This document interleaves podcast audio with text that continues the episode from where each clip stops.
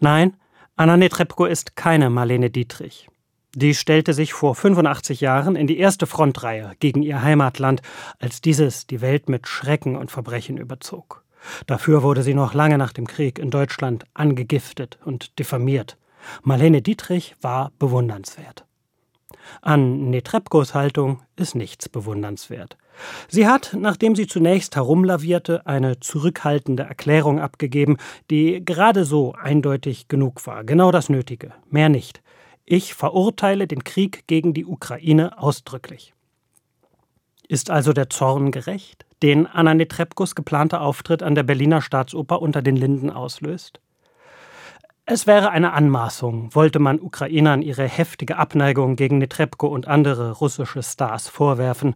Und allzu billig wäre die Phrase, es ginge ja nur um Kunst, die sei unpolitisch. Netrebko ließ sich, zumindest passivpolitisch, lange Zeit für Kreml-Propaganda einspannen. Ließ, nicht lässt. Zu einer Zeit, als auch führende westliche Politiker noch den Verbrecher Putin hofierten. Ich finde, politische Doofheit einer Nichtpolitikerin in der Vergangenheit ist kein Verbrechen. Und man mag sich wünschen, aber man darf nicht verlangen, dass ein Mensch mehr als das Nötige tut. Das Nötige, das etwa ein Valery Gergiev verweigerte, der niemals gesagt hat, ich verurteile den Krieg gegen die Ukraine ausdrücklich. Netrebko ist keine Dietrich, aber auch kein nach wie vor kremltreuer Gergiev, ich finde, dass die Wut gegen die Sängerin mittlerweile über das gerechte Ziel hinausschießt.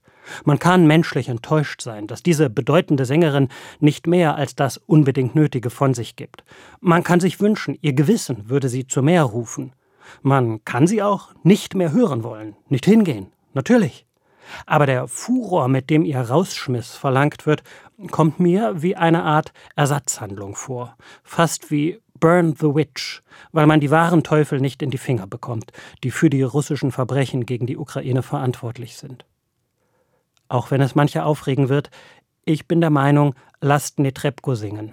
Den Überlebenskampf der Ukraine gegen Russland sollte man hingegen nicht auf überfrachteten symbolischen Nebenschauplätzen unterstützen, sondern da, wo es wirklich drauf ankommt, politisch und militärisch.